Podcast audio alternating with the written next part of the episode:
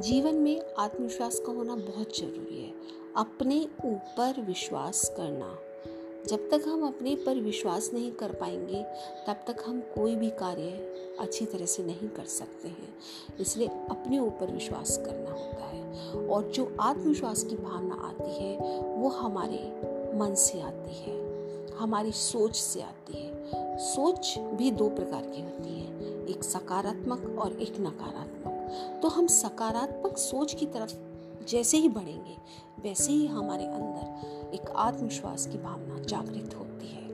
अगर हम नकारात्मक सोच रखेंगे तो हम उस कार्य को कभी नहीं कर कर सकते हैं। और हमारे अंदर आत्मविश्वास के हम, हमें लगेगा कि हम कोई कार्य नहीं कर सकते।